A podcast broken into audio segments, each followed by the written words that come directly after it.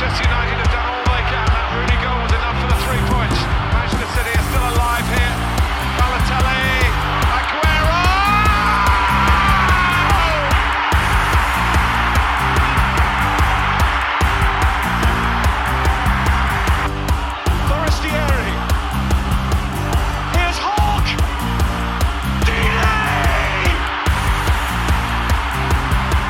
wunderschönen guten Tag und herzlich willkommen zu Radio England. Ich bin Leon Kaminski. Und ich bin Robin Held. Ja, und wir haben wirklich heute einen richtig vollen Plan für euch an Themen, ähm, weil es wurde uns wirklich einfach gemacht an diesem 34. Spieltag. Wir haben das große Duell zwischen Arsenal und Manchester United. Wir haben das Merseyside Derby zwischen Liverpool und Everton. Natürlich beide in ganz verschiedenen Situationen. Dann haben wir noch einige ganz heiße Transferneuigkeiten für euch. Erik Ten Haag ist nun auch offiziell der neue Trainer von Manchester United. Das alles heute bei uns in der Folge. Aber wir starten mit dem, ja für mich, mit dem größten Duell des Spieltags, nämlich das Spiel zwischen Arsenal und Manchester United. Und ich finde es ganz interessant, es gab ja letztens diese großen Diskussionen darum, ob mittlerweile das Duell zwischen Pep und Klopp nicht die größte Rivalität in der Geschichte der Premier League ist. Da musste ich schon ein bisschen schlucken, als ich das gehört habe, weil für mich sind nach wie vor die legendären Duelle zwischen Wenger und Ferguson ähm, die größten und einfach, das war für mich die größte Rivalität in der Geschichte der Premier League, weil einfach beide Trainer sich nicht gemocht haben. Es war immer so heiß äh, im Spiel, ruppige Duelle, legendäre Duelle, auch zwischen zum Beispiel Roy Keane und Patrick Vieira, der legendäre Tunnelmoment. Alles eben deswegen, weil sich beide Mannschaften wirklich nicht gemocht haben.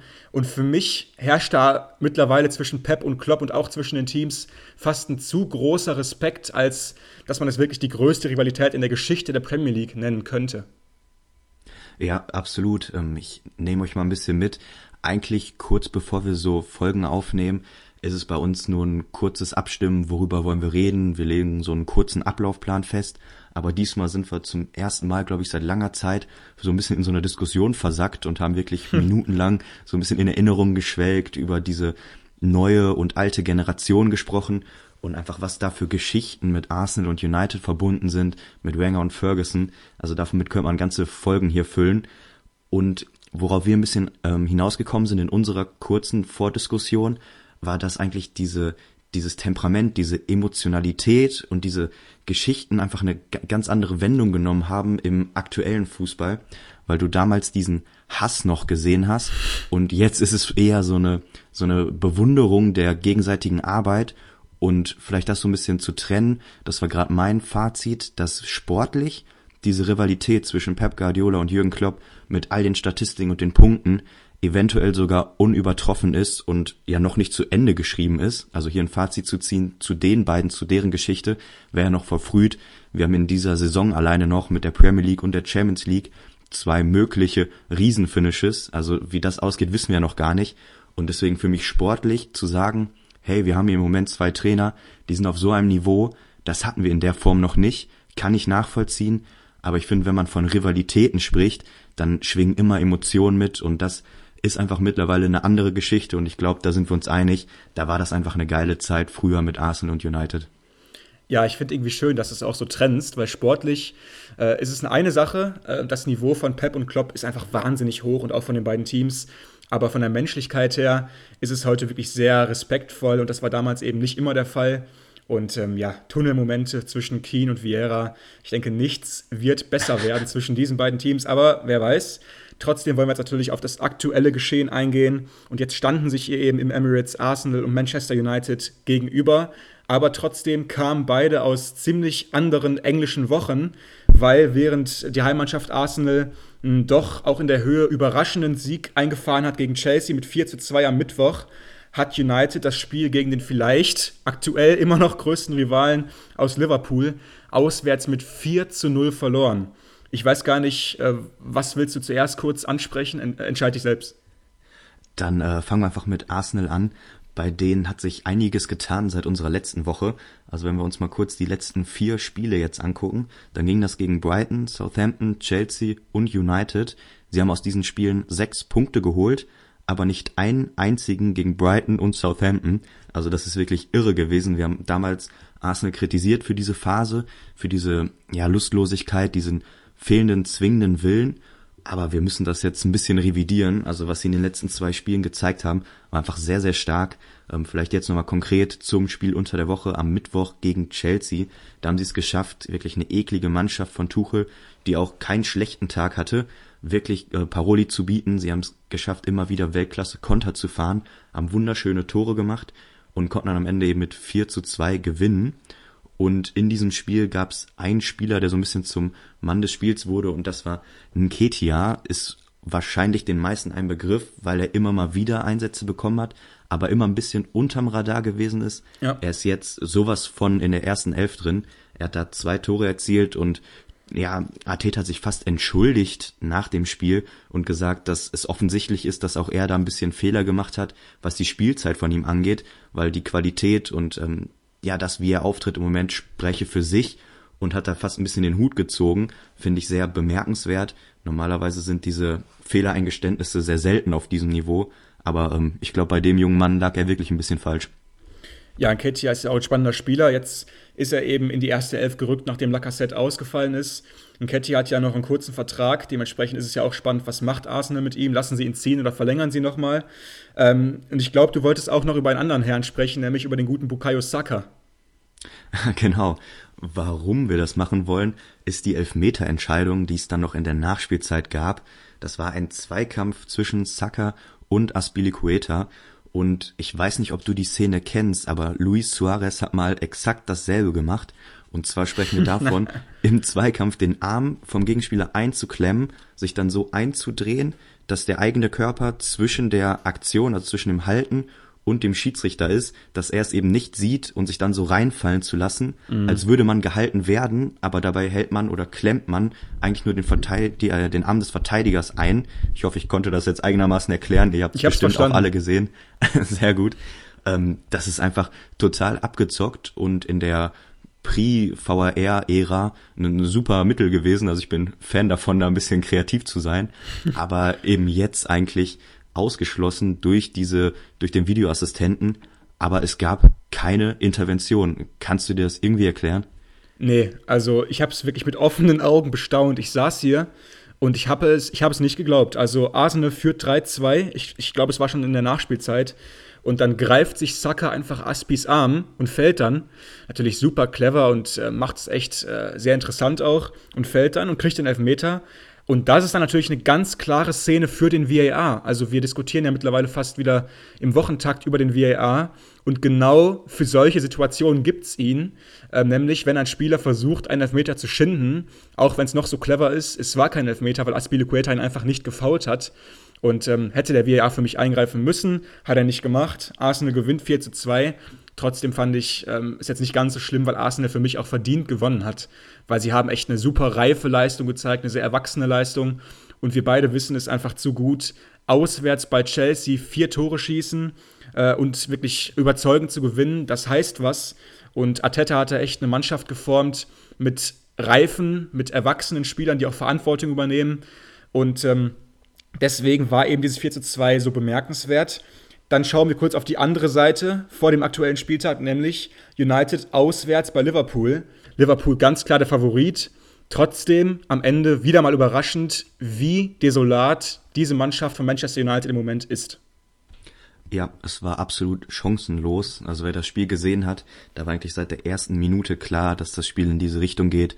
Liverpool schlachtet sie mit 4 zu 0 ab, hat sämtliche Kontrolle gehabt und es war eigentlich die gesamte Zeit nur die Frage, wie viele Tore machen sie heute. Da war es einfach äh, keine Gegenwehr von United auf dem Platz. Ähm, sowieso bei United gibt's noch diese ganzen Randthemen. Wir sprechen hier wirklich wöchentlich drüber. Da läuft einfach so viel schief und das war vielleicht ein neuer Höhepunkt, weil ja auch dieses Duell Liverpool gegen United extrem viel Geschichte hat und eben jetzt diesen Zwischenstand zu sehen, dass eine Mannschaft da nicht ansatzweise mithalten kann, ist einfach bitter und jeder United-Fan hatte da, glaube ich, einen wirklich, wirklich schlechten Tag. Taktisch vielleicht ganz interessant. Bei United gab es in diesem Spiel das erste Mal seit längerem wieder eine Dreier- bzw. Fünferkette. Ja. Man wollte da eigentlich von Anfang an kompakt stehen, hat aber genau das Ziel völlig verfehlt. Ähm, sonst, ich weiß nicht, worüber können wir da noch reden. Eigentlich war jeder Einzelne sehr schlecht. Es gäbe jetzt nicht mal jemanden, den man im Negativen hervorheben kann. Es war einfach ein rabenschwarzer Tag für United und Ralf Rangnick. Ja, ähm, wenn man vielleicht noch über einen sprechen will in diesem Spiel, dann ist es Paul Pogba, der ja früh äh, ausgewechselt wurde und damit womöglich auch sein letztes Spiel äh, bestritten hat für den Club, weil die Verletzung ist wohl doch gravierender und er kann wohl nicht mehr spielen in dieser Saison. Und wie es aussieht, ähm, geht er wohl von United im Sommer.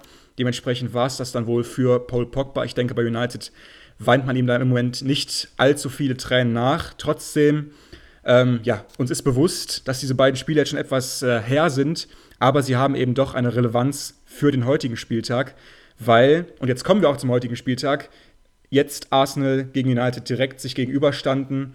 Und ich muss sagen, ähm, davor gab es ja wieder einiges äh, an ja, Gesprächsstoff.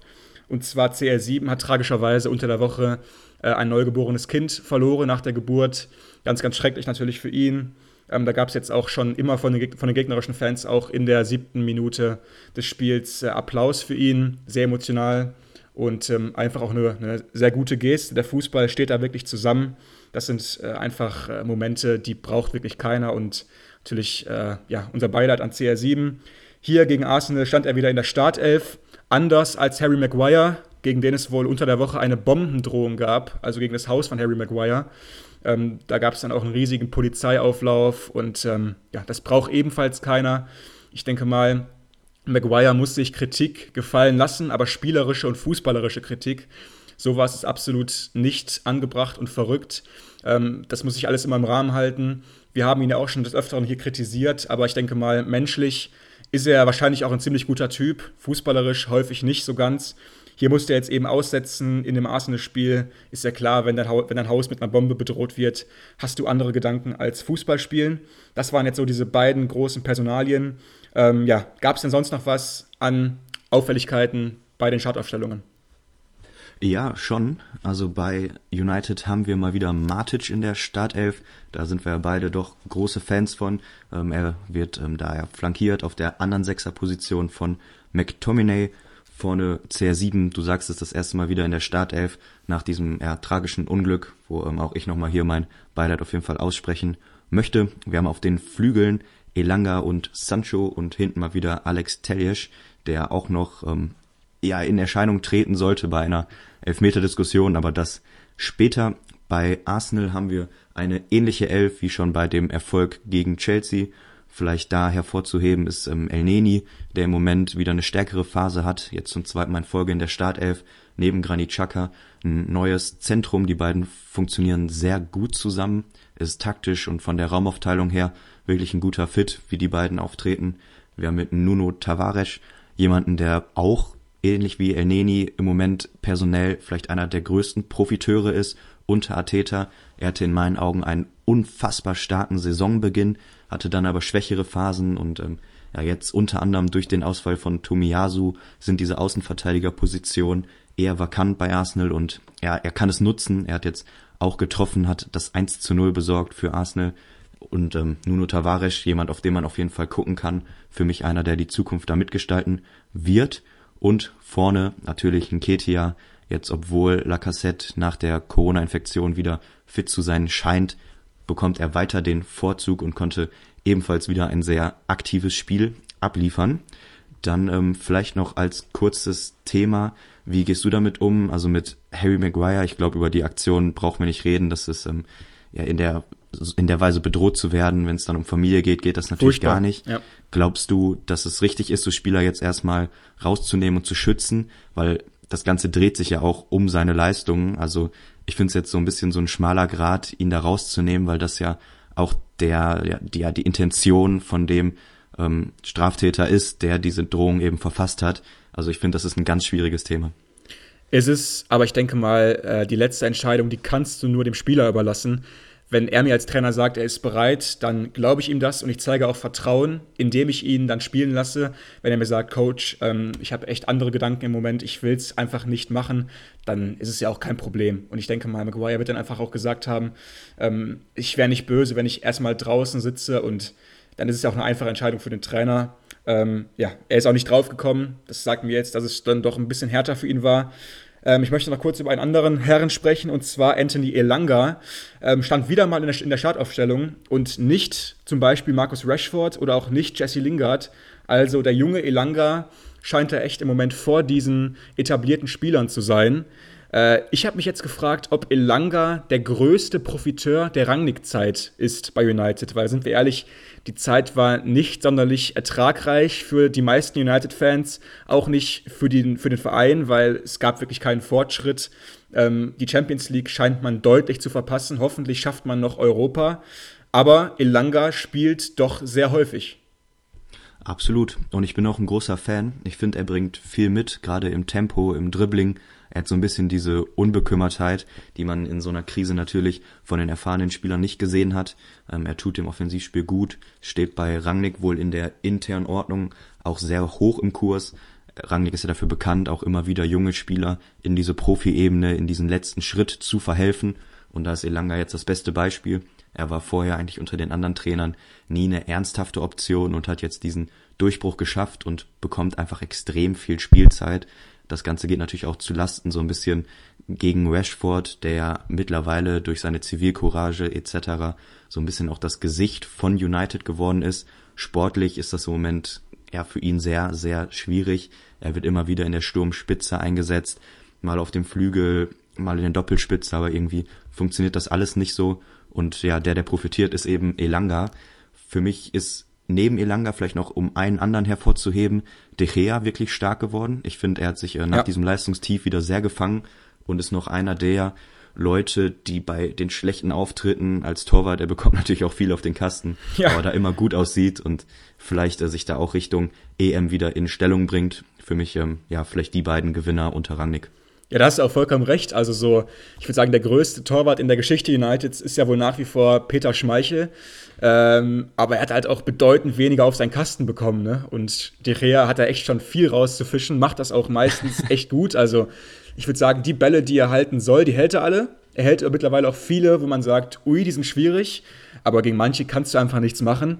Da lass uns doch direkt äh, ins Spiel reingehen und ich war echt gespannt, wie es beide Mannschaften angehen, aber ich war gar nicht überrascht davon, wie es Arsenal nachher angegangen ist, weil das machen sie anscheinend wirklich gerne. Sie wollen den Gegner wohl schon ganz früh bewusst schocken. Sie drängen dich hinten rein, sie machen quasi einen Käfig um den gegnerischen 16er, hauen nur Flanken rein in den ersten Minuten, um so eine Druckphase direkt zu erzeugen, weil sie ja auch ganz genau wissen, dass United gerade mental mehr als angeschlagen ist und ich muss sagen, äh, haben sie echt überragend gemacht. Und so gehen sie halt auch direkt nach drei Minuten in Führung mit äh, 1-0 durch eben Nuno Tavares. Du hast ihn gerade schon angesprochen. Äh, und so ein bisschen ist dann der ganze Matchplan von United ja auch direkt über den Haufen geworfen. Ja, das schlägt so ein bisschen in so eine Kerbe. Also die ersten zehn und die letzten zehn Minuten, vielleicht auch nur die ersten und letzten fünf, sind, finde ich, reine Kopfsache.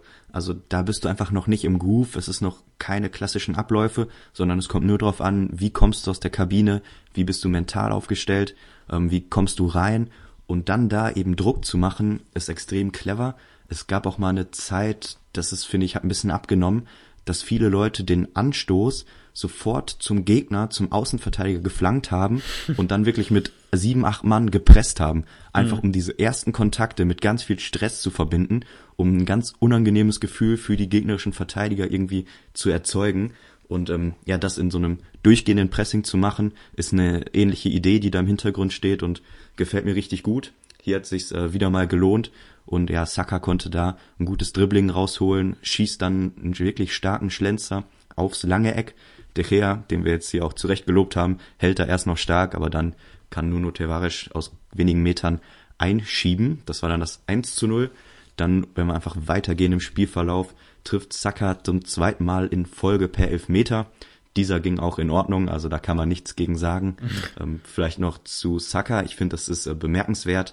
Nach der EM haben wir gegen Italien alle, glaube ich, noch die Bilder vor Augen, wo er eine unglaublich schwierige Zeit hatte, was Elfmeterschießen angeht und jetzt eben diese Verantwortung zu übernehmen in diesem jungen Team. Und ich finde, er tritt sie wirklich gut. Also da von meiner Seite auf jeden Fall großen Respekt. Ja, er kann ja auch einfach gut schießen. Und ich denke, das war damals auch so ein bisschen der Gedanke von Gareth Southgate. Ähm, wir nehmen einfach unsere besten Schützen im wahrsten Sinne des Wortes und er ist nun mal einer davon auch gewesen. Und die schießt er echt gut. Äh, vor diesem Elfmeter hier, da gab es ja doch eine ziemlich lange VAR-Überprüfung, weil Arsenal hatte ja vorher eigentlich getroffen, dann war es aber doch abseits, um wiederum herauszufinden, dass es vorher einen Foul gab äh, an, oder ich glaube von äh, Telesch und dann gab es eben den fälligen Elfmeter und äh, Saka echt cool, verwandelt den. Aber ich wollte es eigentlich schon nach dem 1-0 sagen, aber ich kann es trotzdem immer noch sagen, die Reaktion von United auf beide Tore fand ich überraschend gut. Also auch nach dem 1-0 hatten sie echt Chancen. Fernandes, CR7, Dalot, äh, alle hatten gute Chancen, auch Adu-Treffer von Dalot zum Beispiel. Ähm, und auch dann nach dem 2-0, wo man ja denken könnte, hui, hui, hui, also 2-0 nach 30 Minuten, wir können noch baden gehen vielleicht.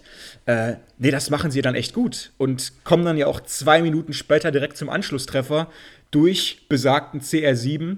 Und ich denke mal, dass CR7 so antwortet auf den Tod seines Sohnes, äh, direkt mit seinem 100. Premier League-Tor, auch äh, quasi ein Rekord für ihn, ähm, das musste einfach so sein, ne? Ja, ist einfach eine schöne Geschichte. Er hat das Tor natürlich auch dann ihm eben gewidmet und ähm, war einfach eine sehr nachdenkliche Szene, finde ich. War auch eine komische Stimmung im Stadion, weil er auswärts getroffen hat, aber irgendwie mit der ganzen Geste auch in der siebten Minute wegen seiner Rückennummer und dann dem Treffer. Ich finde, das war irgendwie besonders, weil du sagst es eben, der Sport dann in diesen Momenten ein bisschen ins Hintertreffen gerät und eben auch zu Recht, weil es eben wichtige Dinge gibt. Aber wir müssen sagen, dass United auch insgesamt ein wirklich gutes Spiel gemacht hat. Gerade im Kontrast zu dem Liverpool-Spiel, wo sie ja chancenlos gewesen sind, war das wirklich ansprechend. Sie hatten auch viele Chancen, hatten auch mal Pech mit Pfosten und Latte. Also da haben sie wirklich Druck gemacht und konnten dann eben schnell wieder ins Spiel zurückkommen. Für mich in dieser ersten Halbzeit so ein bisschen auch das Gewinnerteam für mich ist United, weil nach der Klatsche du weißt, Rangnick geht, du hast jetzt diese neue Trainerverkündung, du hast so viel Unruhe gehabt mit CR7, mit Maguire und dann eben jetzt wieder ein starkes Spiel zu haben gegen einen Gegner, der auch wirklich eklig zu bespielen ist. Arsenal mhm. mit der Konterstärke finde ich immer sehr unangenehm zu bespielen. Ja. Das ist einfach äh, wirklich stark gewesen und bei allem Lob für Arsenal können wir hier, glaube ich, auch die Gegenseite ebenso positiv dastehen lassen. Ja, auf jeden Fall. Also besonders eben die Reaktion auf die Gegentore fand ich dieses Mal echt gut. Von United kann man ja auch mal so stehen lassen. Noch kurz zu äh, CR7. Wir haben ja in der letzten Folge doch ein bisschen ausführlicher gesprochen über dieses ganze Ten Hag-Thema. Ähm, wenn ihr Lust habt, wenn ihr noch ein bisschen mehr über Ten Hag erfahren wollt, was wir glauben, was jetzt passiert, dann hört einfach in die letzte Folge noch mal rein. Und ähm, da gibt es eben auch schon die Gerüchte, dass Ten Hag wohl erstmal ohne CR7 plant für die kommende Saison. Und in der darauffolgenden Umfrage unter unserer letzten Folge ähm, haben sich 68 Prozent dafür ausgesprochen, dass man am besten ebenfalls ohne, äh, ohne Ronaldo plant.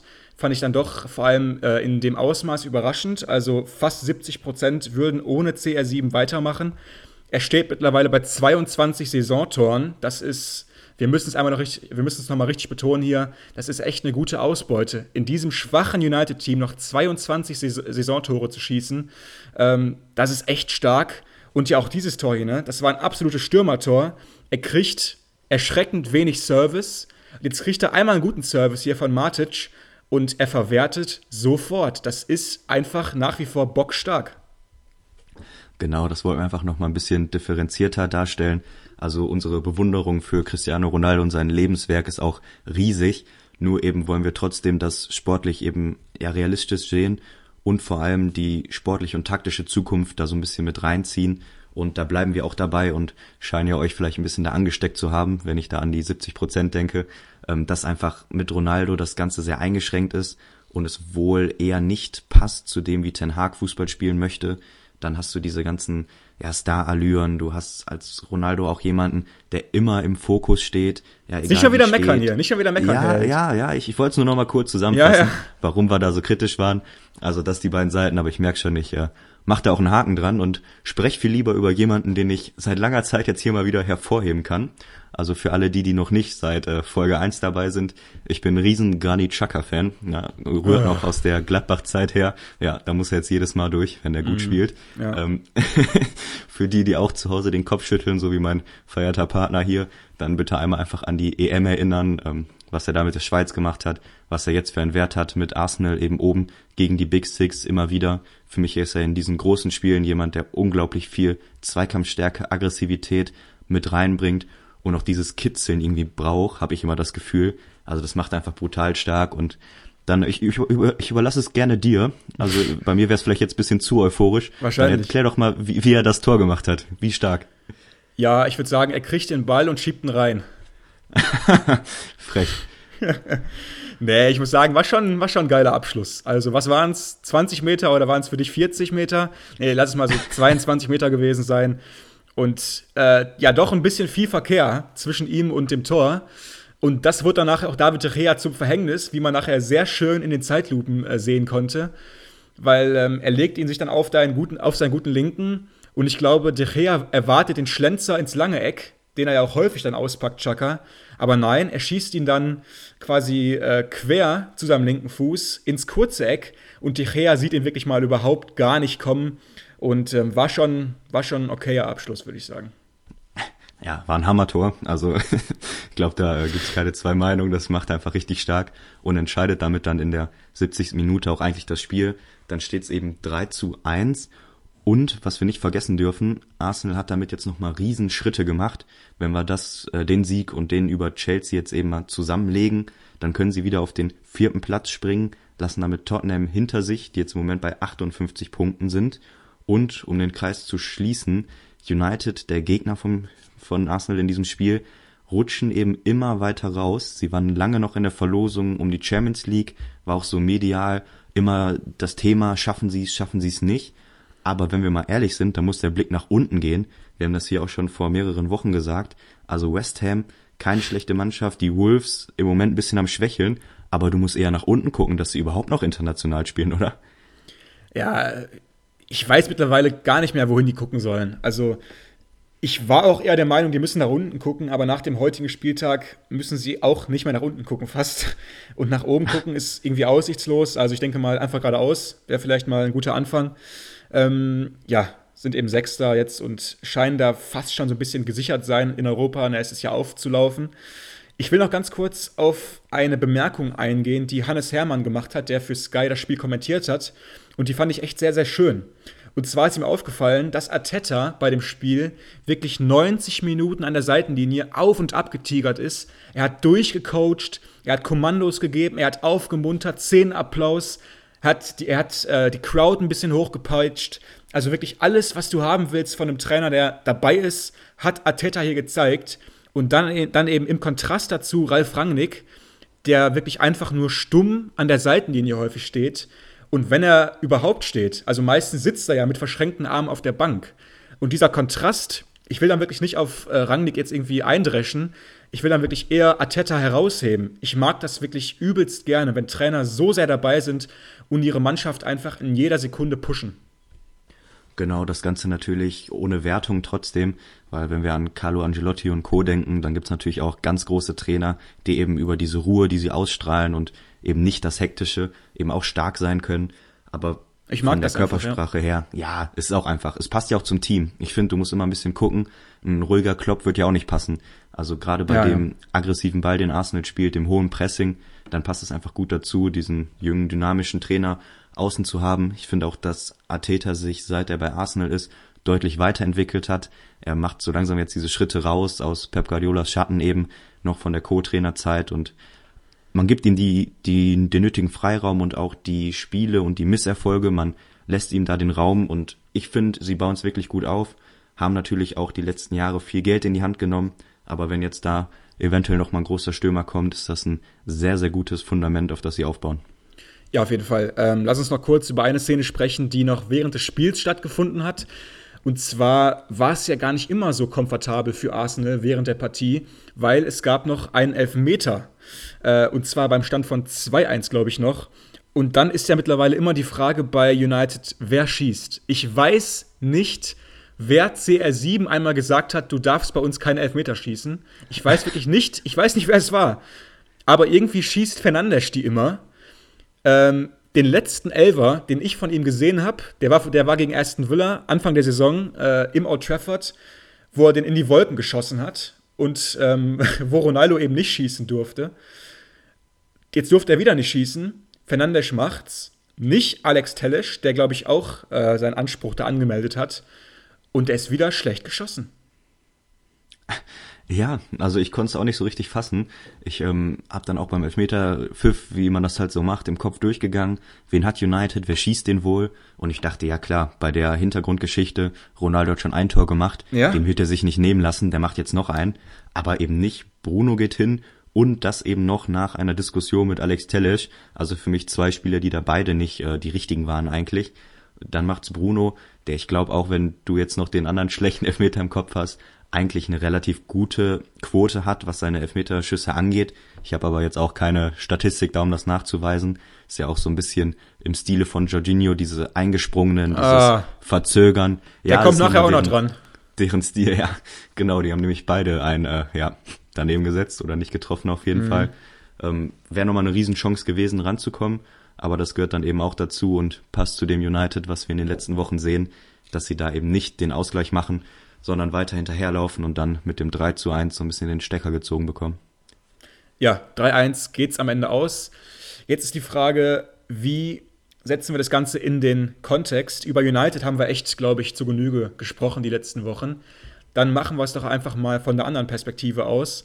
Arsenal schlägt nicht nur Chelsea auswärts mit 4 zu 2, nein, sie schlagen jetzt ebenfalls einen großen Konkurrenten um Europa mit, mit Manchester United hier mit 3 zu 1 wieder mit zwei Toren Unterschied. Wie gut ist Arsenal unter Mikel Arteta diese Saison? Ich finde, sie werden immer besser. Also für mich ist dieser Prozess einfach bemerkenswert.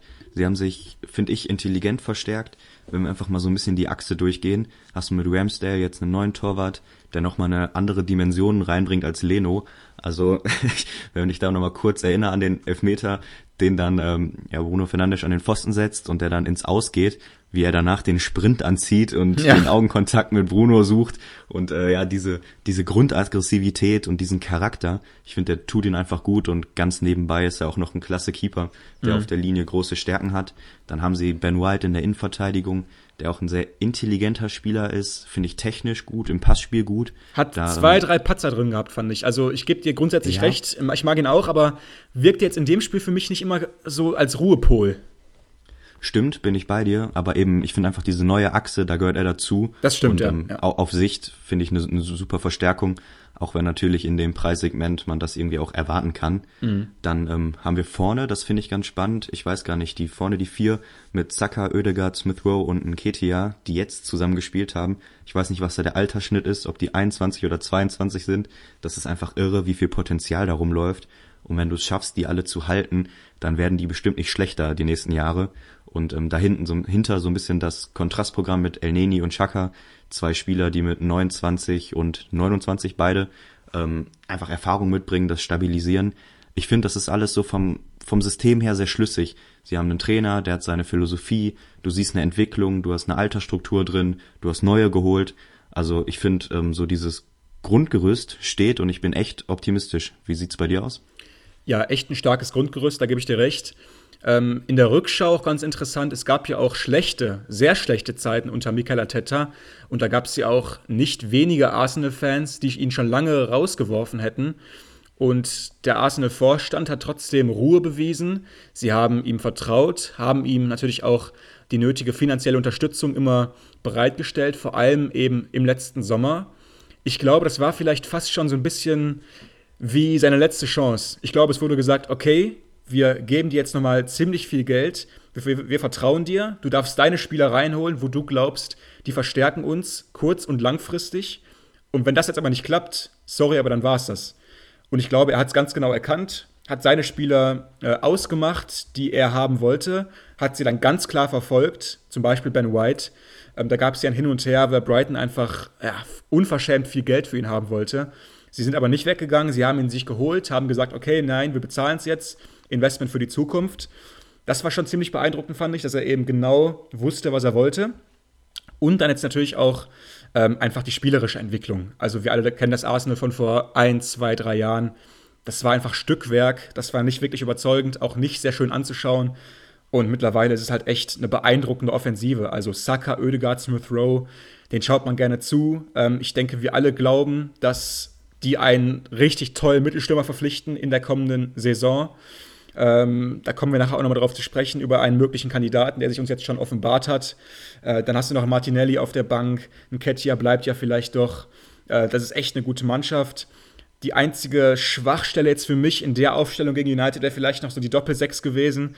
Ich weiß, du hörst es nicht gerne, aber Shaka und El Neni ist jetzt nicht wirklich, ist nicht wirklich Spitzenklasse, wenn wir ehrlich sind. Natürlich noch ein Thomas Partey, der im Moment draußen ist der dann noch reinkommen würde, aber da vielleicht noch eine gute Verstärkung. Dann, wie gesagt, der Mittelstürmer. Dann sprechen wir, glaube ich, echt über ein Team, was äh, konstant für die Champions League wieder spielen kann. Absolut. Gerade wenn sie den vierten Platz, den sie im Moment haben, sichern können und mit in die nächste Saison nehmen, kannst du natürlich einfach mit der Aussicht Champions League nochmal ganz andere Spieler angreifen. Du hast finanzielle Möglichkeiten, die nochmal größer werden. Und ähm, ja, das dann aufzubauen, ist sicherlich interessant. Auf der Doppelsechs würde ich nicht vergessen noch das mit Long Konga, einer ja. da auch noch rumläuft, den sie jetzt da neu dazu geholt haben, der vielleicht auch noch ein bisschen Anlaufschwierigkeiten braucht, kam ja von Anderlecht und auch ein Spieler mit großer Qualität, mit großem Potenzial. Und ich finde, mit den vier Spielern, wo sie ja jetzt auch schon in der Saison immer wieder rotiert haben, also es war ja jetzt nicht so, dass die ganze Saison El Neni und Shaka da gestanden haben, mhm. haben sie einfach einen breiten Kader. Sie schaffen es auch im Moment, die Ausfälle auf den Außenverteidigerpositionen gut zu kompensieren. Also da haben wir wirklich eine sehr gute Zukunft, wenn das so weitergeht. Ich habe noch eine Frage an dich, ganz kurz. Ja. Und zwar, ähm, ein bisschen schwierig zu formulieren, aber ich versuche mal. Und zwar sieht ja gerade so aus, dass Arsenal diesen vierten Platz schafft. United hingegen, da sieht es wohl auch so aus, dass sie den sechsten Platz schaffen und noch europäisch spielen im nächsten Jahr. Viele meinen ja mittlerweile, dass es Arsenal und besonders Ateta geholfen hat, dass sie eben nicht europäisch gespielt haben diese Saison, weil sie sich eben dann komplett und vollständig auf die Liga konzentrieren konnten. Sie hatten keine blöden äh, englischen Wochen, wo sie quer durch Europa reisen mussten. Nein, sie konnten sich dann einfach zu Hause fokussieren aufs nächste Premier League-Spiel. Es hat ihnen, würde ich sagen, sehr geholfen. Jetzt hat ja United Ten Hag äh, verkündet als neuen Trainer aber er muss wohl europäisch spielen im nächsten Jahr und zwar in der Euroleague, die ja doch sehr unangenehm zu spielen ist in diesem Donnerstags-Sonntags-Rhythmus, was wir ja gerade auch bei West Ham erleben. Meinst du, Ten Hag will im Moment überhaupt haben, dass United Euroleague spielt im nächsten Jahr? Mm, nee, glaube ich nicht. Also ganz ehrlich, ich, der hat da so viele Stationen, wo er arbeiten muss. Ich glaube, er wäre über jede Trainingswoche, die dann auch im Laufe der Saison frei ist, dankbar. Auf der anderen Seite ist es natürlich von so Leuten, die ehrgeizig sind. Er hat es ja auch jetzt bei Ajax immer wieder so erlebt, dass du unter der Woche die Spiele hast. Das ist ja dein Ziel, das muss das Ziel sein. Ob das jetzt in der ersten Saison bei so einem neuen Verein für ihn jetzt so dankbar ist, würde ich auch mal bezweifeln. Mhm. Aber er nimmt's mit. Ich denke, sie haben da in der Euroleague dann auch gute Chancen, weit zu kommen. Kann ja auch dann eine Chance sein, vielleicht erste Misserfolge in der Liga damit auszugleichen und die Fans damit zu besänftigen weil da weit zu kommen ist ja, auch wenn es auf der Insel nicht ganz so anerkannt ist, trotzdem eine große Leistung. Ähm, West Ham macht es im Moment vor, da kann wirklich eine große Stimmung entstehen, auch wenn das jetzt gegen Frankfurt aus deutscher Sicht vielleicht äh, bald schon vorbei ist. In Klammern erfreulicherweise, mal gucken. Mhm. Äh, ja, ich bin gespannt. Glaubst du denn, dass äh, Ten Hag da jetzt echt zittert? Also vielleicht einmal jetzt deine kurze Meinung dazu? Wegen der Euroleague meinst du? Genau. Ja, also ich denke mal, am Ende kann es nicht beeinflussen und da müssen wir auch nicht lange drum rumreden. Es kann ja auch nicht der Anspruch von einem, einem so großen Verein sein, zu sagen, nein, ähm, wir verpassen sie jetzt absichtlich, nur damit wir nächstes Jahr hier leichteres Spiel haben. Das gehört sich nicht. Ich finde die These trotzdem interessant. Ähm, Ten Hag wurde jetzt auch schon gefragt, ob er schon immer jetzt ein Auge behält auf die Premier League, auf United. Da meinte er natürlich ganz professionell, nein, äh, ich bin nur mit meinen Gedanken hier bei Ajax und bei jeder, bei jeder Trainingseinheit. Ich denke mal, das kann er seiner, seiner Großmutter erzählen. Trotzdem, ähm, ja, ich kann beide Seiten ein bisschen verstehen. Also, wenn ich Trainer wäre, würde ich, glaube ich, lieber nur Liga spielen äh, und mich wirklich vollkommen darauf konzentrieren können. Ähm, du hast es ja wirklich dann bei, bei neuen Trainern vor allem, die brauchen ja wirklich jede einzelne Trainingseinheit, um ihre Methoden da reinzukriegen. Trotzdem, wenn du irgendwie weit kommst, kannst du natürlich schon die ganzen Fans ein bisschen auf, auf deine Seite ziehen. Und ich würde sagen, irgendwo dazwischen ähm, befindet sich auch Ten Hag vermutlich. Ja, ist auch einfach ein Riesenunterschied. Die Trainer sagen das immer wieder in den Pressekonferenzen, dass sobald du unter der Woche noch ein Spiel hast, hast du eigentlich keine Spielvorbereitung aufs Wochenende. Einfach weil du durch Regeneration ja. so viele Tage und so viele Blöcke quasi dann äh, freimachen muss für diese Maßnahmen, die eben noch nicht taktisch sind, nicht auf dem Trainingsplatz sind, dass du einfach keine Zeit hast. Also du hast maximal ein, zwei Trainingseinheiten, wo du dich dann auf den kommenden Gegner einstellen kannst. Und dazu im Kontrast einfach Mannschaften, die nicht international spielen, haben da fünf, sechs Tage, wo sie nur das im Kopf haben und einfach da die Möglichkeiten für einen Trainer, detailliert auf den nächsten Gegner einzugehen, kann, glaube ich, ein Pfund sein. Es ist immer wieder so, dass diese Mannschaften, die eher schwächer sind und dann ein Jahr mal international spielen, dass sie darüber fallen, dass sie darüber stolpern, weil dann die Liga immer so ein bisschen in Mitleidenschaft gezogen wird. Jetzt ist natürlich aber auch United einfach ein Team voll aus Topstars. Das wird ja. sich auch nächste Saison nicht ändern. Ähm, das müssen sie abkönnen und ich denke, Ten Hag wird das auch hinbekommen und das moderieren. Ja. Dann ähm, würde ich sagen, machen wir mal einen Haken an dieses absolute Topspiel, denn wir hatten noch ein weiteres und das war das Merseyside Derby, nämlich zwischen Liverpool und Everton. Du hast es ganz am Anfang schon gesagt, auch ein Duell mit ganz, ganz viel Geschichte. Ähm, Finde ich, ist eins der wenigen Spiele, wo ich sofort einen Spielernamen im Kopf habe. Welcher wär's bei dir? Origi. Ja, absolut. Finde ich auch. Ich, ich weiß auch gar nicht warum, aber irgendwie jedes Mal, jedes Mal, wenn man das Spiel sieht, hat er eine Schlüsselrolle. So war es ähm, diesmal auch. Aber vielleicht fangen wir vorne an. Machen wir erstmal das Personal. Bei Liverpool stehen ja im Moment auch spannende Wochen an. Wir haben jetzt schon unter der Woche in der kommenden eben diese Champions League Duelle. Und da war natürlich spannend, wie stellt Klopp auf. Man kann schon mal vorneweg sagen, das war keine B11. Es standen viele Leistungsträger auf dem Platz, allen voran natürlich Salah, Mané und Rota, die vorne die Dreierreihe gebildet haben. Es war eine B11. Findest du? Weil eben einer gefehlt hat. ja, erzähl. Wer, wer fehlte dir? Ja, der Captain, El Capitano Jordan Henderson hat äh, da für mich gefehlt. Äh, fand ich irgendwie eine seltsame Aufstellung von Klopp. Also wirklich, er haut die absolute A11 raus und lässt seine Kapitän draußen. Und vor allem Henderson hat ja vor allem in dieser Saison nochmal eine richtige Leistungssteigerung draufgelegt. Er hat super performt, geht überall voran, in jedem Spiel, ist der Antreiber, der Mittelfeldmotor. Und für mich ist er einer der Top 3, Top 4 Spieler bei Liverpool. Trotzdem wurde er hier rausgelassen. Ja, ich kann es ehrlich gesagt auch nicht ganz verstehen. Gerade in einem Derby würde ich schon aus Prinzip meinen Captain nicht unten lassen, egal welches Team ich trainiere. Und dann noch bei einem, der sportlich auch so wichtig ist, war es schon mutig. Vielleicht auch Luis Diaz könnte man da mit reinnehmen. Ist ja auch in exzellenter Form die letzte Zeit, sitzt ebenfalls nur auf der Bank, aber macht dann auch eben ein Spitzenteam aus, die von der Bank bringen zu können. Ja. Und sie sollten ja auch beide dann noch ordentlich Impact haben. Ähm, vielleicht mal ein bisschen zum Spielverlauf. Das Spiel ist ja noch nicht lange her. Wir haben es beide geguckt. So die erste Halbzeit war schon zäh, oder? Ja, also ich habe es genauso erwartet, wenn ich ehrlich bin, weil Everton äh, hat gerade einfach eine, eine furchtbare Form und kämpft wirklich um jeden einzelnen Punkt. Und dass sie sich da hinten reinstellen, ist ja vollkommen klar. Ich habe gerade kurz nachgeschaut, in der ersten Halbzeit ähm, äh, kamen bei Everton nur äh, 32 Pässe an, was äh, ein Tiefstwert in der Premier League seit über 15 Jahren ist. Trotzdem muss ich sagen, fand ich sie nicht schlecht. Also sie sind gerade vor dem Spiel noch Vorletzter gewesen, äh, Drittletzter. Ähm, und dann machen sie es eben so, wie du es machst gegen Liverpool. Du versuchst erstmal hinten die Null zu halten, Konter zu setzen.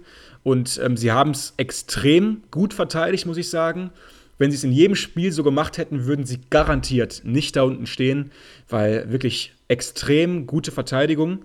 Äh, offensiv konnten sie die, Nadelste die Nadelstiche nicht ganz so setzen, wie sie vielleicht gehofft hätten haben die Konter nicht ganz so ausspielen können, ähm, kamen nicht klar zu guten Abschlüssen und ähm, ich denke mal trotzdem eine zufriedenstellende Halbzeit für Frank Lampard.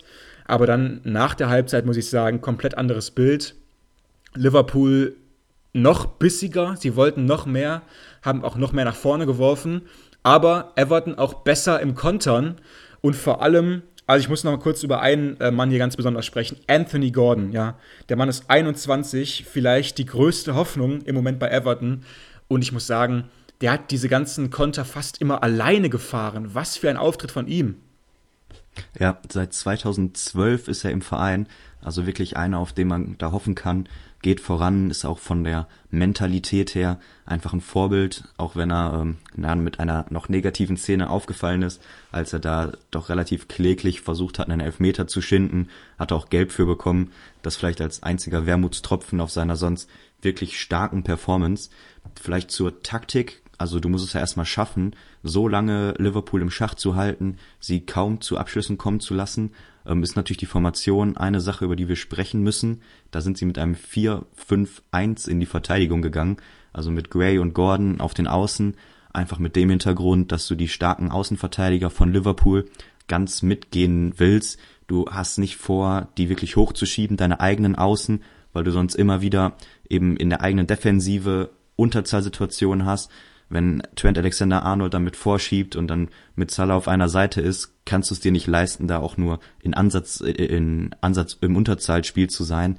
Das ist eben wichtig, dass du mindestens die Gleichzahl schaffst, dadurch, dass deine Außenspieler dann die weiten Wege mitgehen, ist natürlich zu Lasten der Offensive. Du hast es gesagt, Gordon musste nicht ohne Grund dann, wenn er mal den Weg nach vorne hat, da meistens auf Unterstützung verzichten. Ja. Auch wenn mit Richarlison eigentlich ein starker Stürmer noch auf dem Platz war, konnten sie einfach dort äh, ja kaum in Erscheinung treten. Ist aber auch verständlich, wenn du mit der Tabellensituation in das Spiel gehst, konnten sie sehr zufrieden sein, damit wie es läuft. Ich würde nochmal Allen und Ducouré hervorheben. Ich ähm, finde das einfach klasse, wie die beiden auftreten, gerade in so Spielen, wenn du die Zweikampfstärke brauchst gegen dieses spielstarke Mittelfeld, haben sie wirklich gut dagegen gehalten. Vielleicht das auch nochmal ein Grund für das 4-5-1. Du hast eben die drei Sechser beziehungsweise Achter mit Iwobi und Ducouré und Allen halt als klaren Sechser dahinter und da aggressiv zu sein, Mann gegen Mann, gegen das Dreier-Trio von Liverpool in diesem Bereich, hat mir sehr gut gefallen. Also taktisch hat Lampard da ordentlich was aufgeboten. Ja, ich fand, sie waren echt sehr gut organisiert. Aber dann hat Liverpool eben auch die nötige Klasse. Äh, sie bringen die Spieler von der Bank. Origi äh, bringt hier nachher die Entscheidung in der 85. Robertson vorher mit dem 1-0. Und dann ist es äh, doch irgendwie ein ungefährdeter Sieg. Trotzdem muss ich sagen, Everton hat mich echt überrascht und überzeugt. Extrem, extrem gut aufgetreten. Und ähm, ja, Liverpool gewinnt das Spiel mit 2 zu 0, schiebt sich damit wieder äh, ja, ran an Man City auf einen Punkt. Mittlerweile stehen sie bei 79 und Man City bei 80 bei noch fünf verbleibenden Ligaspielen. Ähm, vielleicht noch kurz zu Everton. Mittlerweile auf einem Abstiegsplatz und eben deshalb, weil Burnley sein Spiel ähm, gewinnen konnte. Jetzt Everton auf Platz 18. Wie konnte es denn dazu kommen? Ist ja unfassbar. Sie sind mittlerweile, also de facto, gerade abgestiegen, wenn jetzt Ende wäre. Ja, ich finde es nicht so überraschend, um ehrlich zu sein. Also in der ganzen Saison hatten sie nie gute Phasen, haben sich unglaublich schwer getan. Ähm, dann hast du den Trainerwechsel mit drin und diese absolute Überzeugung und diese, wir sprechen immer über Abläufe hier, ähm, hat man einfach nicht gesehen. Auch natürlich wegen des Verletzungspechs, aber trotzdem war da einfach wenig, was Hoffnung gemacht hat. Und im Moment leiden sie darunter, dass Burnley nach der Trainerentlassung von Sondage jetzt eine gute Phase hat. Sie sammeln wieder Punkte. Vielleicht kann man da eher noch hoffen, Leeds einzuholen, die ja. mit 33 Punkten auch noch in Reichweite sind. Aber vielleicht, um alle Everton-Fans ein bisschen zu beruhigen, man hat auch noch ein Spiel weniger als Burnley. Wenn man dieses Nachholspiel dann gewinnt, wäre man auch wieder an ihnen vorbei und wäre eben mit einem Punkt Vorsprung wieder auf dem 17. Aber Stand jetzt sind sie abgestiegen ähm, was wäre für dich so die zwei, drei Hauptgründe, wie es jetzt so weit kommen konnte? Weil Everton ist ja eigentlich, wenn man mal die letzten fünf, sechs Jahre zusammennimmt, eher am anderen Ende der Tabelle erwartet worden. Ja, vielleicht holen sie auch noch Aston Villa ein. Also, wer weiß. ähm, nee, puh, eine ganz schwierige Geschichte bei Everton. Ich würde sagen, wenn man es irgendwie überschreibt, dann würde man wohl sagen, ganz, ganz viel Geld rausgehauen in den letzten Jahren und trotzdem steht man gerade irgendwie vor einem Scherbenhaufen. Also es ist für mich eine über Jahre hinweg falsch etablierte Transferpolitik, wo man eigentlich auf fallende Namen gesetzt hat. Also irgendwie ein gutes Beispiel finde ich da immer ein Alex Iwobi, der ja bei Arsenal schon lange auf dem Abstellgleis stand. Und dann haut Everton wirklich, ich glaube, es war 30 oder 35 Millionen für ihn raus, um ihn da loszueisen von Arsenal. Ähm, der neueste Transfer von Deli Alli ist, glaube ich, auch so eine Größenordnung, ebenfalls 30 bis 35 Millionen. Ähm, natürlich auch viel zu hoch bezahlt. Er kann gerade nicht mal in die Startelf kommen. Und sie scheinen irgendwie die gleichen Fehler immer wieder zu machen. Also zum Beispiel, wir haben es ja auch äh, im letzten Transferfenster gesagt, der Gewinner für uns war Newcastle, weil sie eben wirklich geschaut haben, wo sind ihre Schwachstellen und dann sind sie nicht einfach losgezogen und haben das Geld rausgehauen für fallende Aktien, Nein, sie haben geschaut, wer passt in das Anforderungsprofil, wer kann uns kurz- und mittelfristig weiterhelfen und wer kann auch einfach das Team bereichern. Und dann haben sie eben die Spieler ausgemacht und haben sie verpflichtet. Und das macht Everton aus einem gewissen Grund einfach nicht. Sie scheinen nach wie vor einfach von diesen großen Namen angetan zu sein. Und die Mannschaft ist ja einfach hoch bezahlt. Also schau dir jetzt mal den Kaderwert oder zumindest die Ablösesumme dieses Kaders an. Ich denke mal, da dürften sie unter den Top 8 oder 9 stehen in der ganzen Liga. Trotzdem gerade auf einem Abstiegsplatz. Ich denke mal, die ganzen äh, Unsicherheit mit den, mit den Trainern, die spielen da auch rein. Große Namen gehabt, Angelotti, Benitez. Keiner wollte am Ende auch irgendwie länger bleiben als nötig. So war zumindest mein Gefühl. Und jetzt eben Frank Lampard, der vielleicht den schwersten Job in der Liga gerade hat, weil er einen fallenden Riesen trainiert und ihn irgendwie ja noch retten muss. Und es wäre echt schade, wenn Everton den Gang runtergehen müsste. Jürgen Klopp meinte das Gleiche auch sogar vor dem Spiel. Er meinte, es wäre schade, wenn Everton absteigt, weil es dann eben diese großen Merseyside-Derbys nicht mehr geben würde. Und ich muss sagen, das Spiel heute, das war jetzt auch kein Leckerbissen, aber es hat mir einfach Spaß gemacht. Es hat mir Spaß gemacht, weil es ein intensives Spiel war. Es war ein richtiger Vollkontaktsport. So will ich Fußball sehen. Und ähm, wir haben ja gerade auch schon gesprochen über Pep und über Klopp, über diese vermeintlich große Rivalität. Für mich ist fast äh, eine größere Rivalität Lampard gegen Klopp, weil immer wenn Lampard gegen Klopp spielt, ist es ein wahnsinnig hartes Spiel, umkämpftes Spiel. Man sieht viele Zweikämpfe, man sieht Spannung, man sieht Rudelbildungen. Also das, was man äh, eben auch mal sehen will, das gibt es immer bei, bei Frank Lampard und Jürgen Klopp. Hier auch wieder, beide Mannschaften haben sich absolut nichts geschenkt. Everton hat für mich gezeigt, dass sie bereit sind, den Kampf anzunehmen. Das war auch nicht immer so für mich. Und deswegen wäre ich noch nicht ganz pessimistisch. Aber trotzdem müssen sie eben noch einen Verein überholen. Und es sieht gerade so aus, dass es nicht Burnley ist, die sie echt nochmal da unten an den eigenen Haaren herausziehen aus dem Sumpf. Ob sie Leeds einholen, glaubst du das? Puh, ehrlich gesagt nicht. Also ich finde, die Punkte jetzt noch aufzuholen, ist äh, sehr schwierig, vor allem weil Leeds auch immer eine Mannschaft ist, die punkten kann, eigentlich egal gegen wen. Ich würde eher gucken, dass man sich an Burnley hält und ja, einfach mehr Punkte in den restlichen Spielen sammelt, als sie es tun, weil ich würde sagen, einer von beiden geht nach unten. Wenn wir jetzt auf Everton gucken, würde ich gern noch mal zwei Personalien mit dir kurz anreißen. Die erste ist Deli Ellie, der mir, ich muss sagen, das erste Mal seit Ewigkeiten richtig gut gefallen hat. Also die Viertelstunde, die er hatte in den Ballkontakten, in den Laufwegen, ich finde, das war stimmig mit aufsteigender Form. Da kannst du vielleicht gleich einmal ein, zwei Sätze zu sagen. Zweiter Punkt, den ich dir noch mitgeben würde, ist Richarlison. Für mhm. mich so ein bisschen Reizfigur in dem ganzen Spiel gewesen. Ich finde, er ist spielerisch ein hochveranlagter Stürmer, dem ich auch gerne zuguck. Aber in diesen Spielen, also eine Kurzzusammenfassung, er lag unendlich viel auf dem Boden, hat immer wieder diese Rudelbildung so ein bisschen ausgelöst, weil er, er entweder den, den Konter unterbrochen hat, weil er zu Boden geht oder ähm, dann nachgetreten hat. Für mich glücklich, dass er dann nur mit Gelb nach äh, rausgeht, weil so halb im Liegen dann äh, mit den Stollen tritt. Also so völlig unnötig und ich finde, es wirkt immer so ein bisschen zickig. Ich muss sagen, ich bin kein Fan davon, vor allem in so Spielen, dann ja diese Spieler zu sehen. Ähm, vielleicht einmal da deine Einschätzung? Ja, ich mag dieses lange Liegenbleiben nach einfachen Kontakten wirklich auch nicht. Das gehört sich nicht und das hat er auch gar nicht nötig, weil er viel zu gut dafür ist. Ähm, ja, es gab schon ein paar ruppige Szenen. Ich fand auch, dass Manet Glück hatte, der ja Alan wirklich richtig ins Gesicht gegriffen hat. Und äh, ich weiß noch damals Ribery, der ist immer runtergeflogen bei sowas. Also wie, also wie oft hat, hat Franck Ribery irgendjemandem ins Gesicht gegriffen und der musste immer duschen gehen. Hier anscheinend nicht. Manet durfte weiterspielen nach der gelben Karte. Und ähm, ja, Richarlison mag, glaube ich, äh, Liverpool wirklich nicht. Er hat damals ja auch Thiago man könnte fast sagen, kaputt getreten in diesem legendären Corona-Merseyside Derby bei Everton, nachher 2-2 ausgegangen, wo ja sowohl Van Dijk als auch Thiago ähm, ja doch schwerer verletzt wurden und eben lange ausfielen danach. Hat Jürgen Klopp ja auch so ein bisschen die Saison gekostet. Deswegen gibt es eben nach wie vor, glaube ich, so ein bisschen Spannung zwischen den beiden Clubs, hat man heute auch wieder gemerkt, aber, aber ich mag das. Ich mag das einfach, wenn du merkst, die mögen sich nicht so wirklich ähm, da lacht keiner miteinander. Nein, die gehen in die Zweikämpfe rein und versuchen einfach das Spiel für ihr Team, für ihren Verein zu gewinnen. So muss das sein.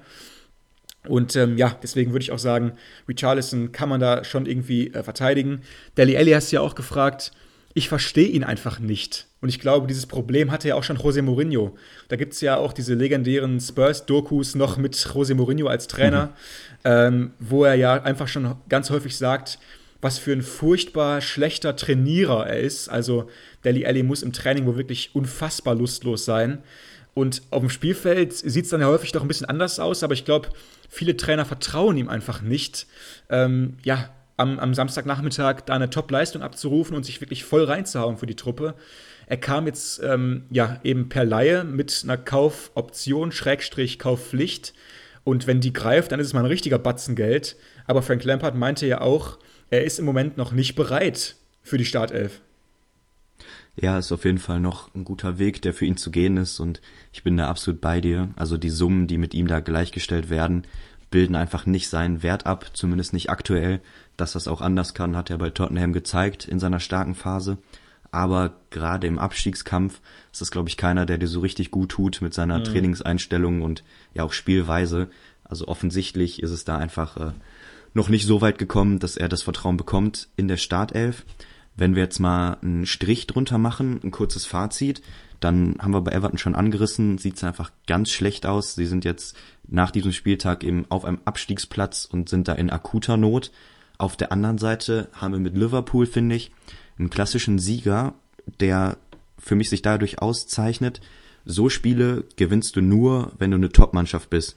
Also ein ganz ekliger Abend, sie kommen nicht durch, haben kaum Chancen und dann wechselst du, machst die richtigen Entscheidungen, Origi spielt einen guten Doppelpass, du flankst rein, dein Außenverteidiger geht bis zum Fünfer durch und köpft den irgendwie rein, hast hinten das Quäntchen Glück. Also für mich wirklich dieser klassische Satz, der da greift. Wenn du so Spiele gewinnst, wirst du Meister und du gewinnst sie auch nur, weil du Meister wirst. Also so stark und so eklig und so gut. Ja, das war jetzt für mich kein überragender Auftritt.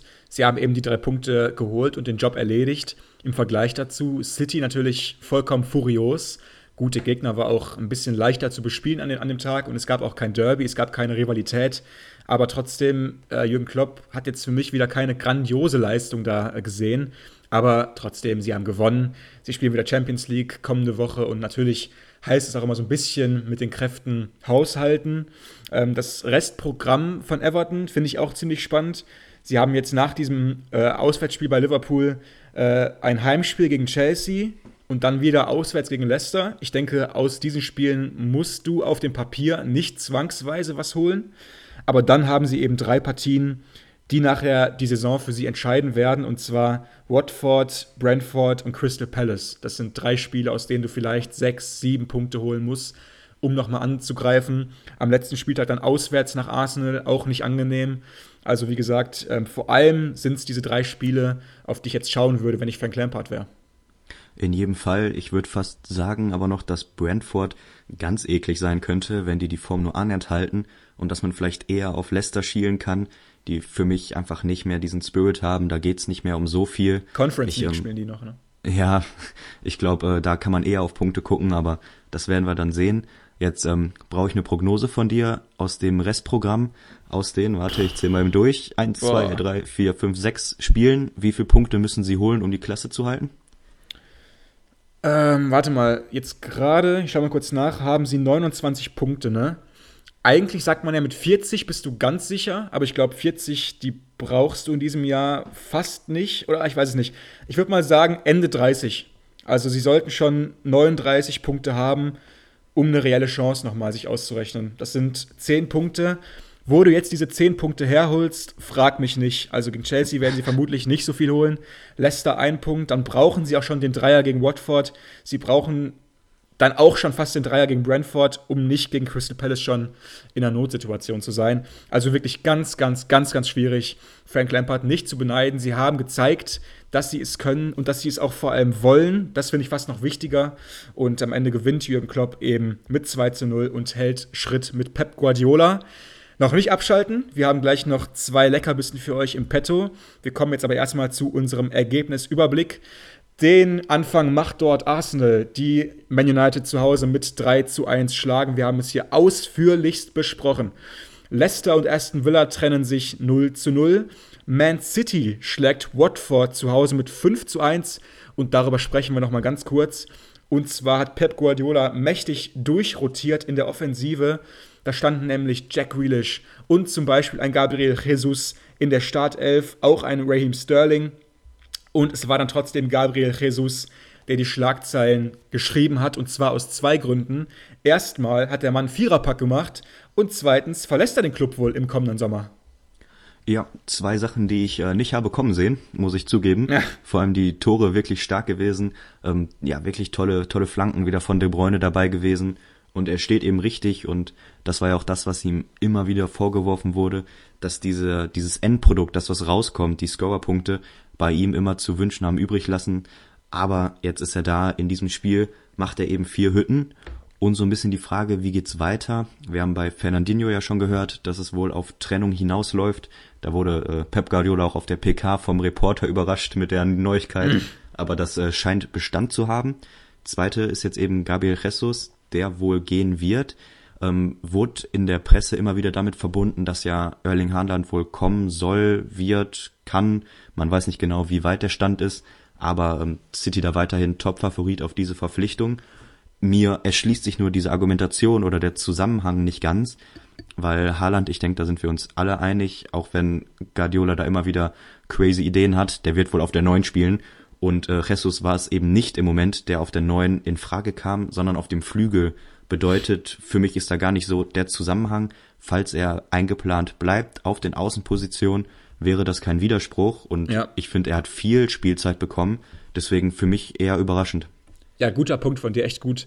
Weil äh, schau auch mal, wer die Neuen gespielt hat. Ja. Jack Grealish. Es war genau. Jack Grealish, der natürlich da eigentlich gar nicht eingeplant war. Aber Jack Grealish kommt eben im Moment gar nicht ins Team, wenn er auf den Außen spielen will. Dementsprechend bleibt für ihn nur die Neuen. Und ich denke mal, unter einem Haaland, da dürfte Grealish fast keine Spielzeit bekommen. Vielleicht mal im, im League Cup. Also, ich würde im Moment eher rational denken und sagen, Grealish ist der, der vielleicht Abschusskandidat Nummer 1 ist. Natürlich ist er der Rekordspieler äh, aus englischer Sicht, 115 Millionen äh, Pfund im letzten Jahr. Das bezahlt du nicht einfach so und verkaufst ihn dann einfach wieder. Deswegen natürlich bleibt Grealish. Aber du hast schon vollkommen recht, Jesus hat hier in dieser Saison eher als Außenspieler fungiert. Ich habe mal gerade nachgeschaut, trotzdem schon 23 Scorerpunkte in allen Wettbewerben. Also wirklich eine extrem gute Saison, wenn es um das Endprodukt geht.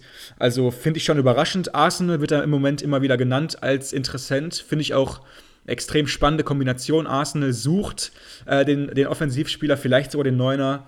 Und Jesus kann die Neuen nach wie vor spielen. Hier hat er es gezeigt, viermal erfolgreich. Und ähm, ja, wenn Haaland kommt, bin ich sehr gespannt, wer dann da vorne gehen muss, weil ich glaube, wir sind uns einig, einer muss da vorne gehen. Ansonsten ist es einfach viel zu voll. Vielleicht noch als kurze Ergänzung, ähm, warum das Ganze drängt, ist auch die Vertragssituation von Gabriel Jesus. Er hat noch Vertrag bis 2023 und ihr kennt das Spiel schon. Dieser Sommer wäre eben die letzte große Transferphase, wo du eine Ablöse generieren kannst und weil da die Interessenten eben da sind und Jesus wohl nicht so richtig sicher ist, ob die Zukunft bei City liegt, ähm, drängt sie einfach diese Entscheidung an, ähm, dass bei Arsenal ein Cockpit frei ist. Ich glaube, das haben wir hier auch oft genug gesagt. Auf jeden Fall. Dann geht es weiter mit den Ergebnissen. Norwich unterliegt zu Hause Newcastle mit, mit 0 zu 3. Ähm, bitter für Norwich, die damit wohl abgestiegen sind. Des Weiteren trennen sich Brentford und Tottenham mit 0 zu 0. Natürlich eine große Enttäuschung für alle Tottenham-Fans, die hier auswärts bei Brentford nicht über ein mageres Pünktchen hinausgekommen sind und auch unterm Strich eine enttäuschende Leistung von Antonio Contes Jungs. Äh, ob sie da jetzt den kürzeren ziehen im Rennen um die Champions League gegen Arsenal, man wird schauen. Burnley gewinnt zu Hause gegen die Wolves mit 1 zu 0. Massive drei Punkte für Burnley und den Interimstrainer Mick Jackson.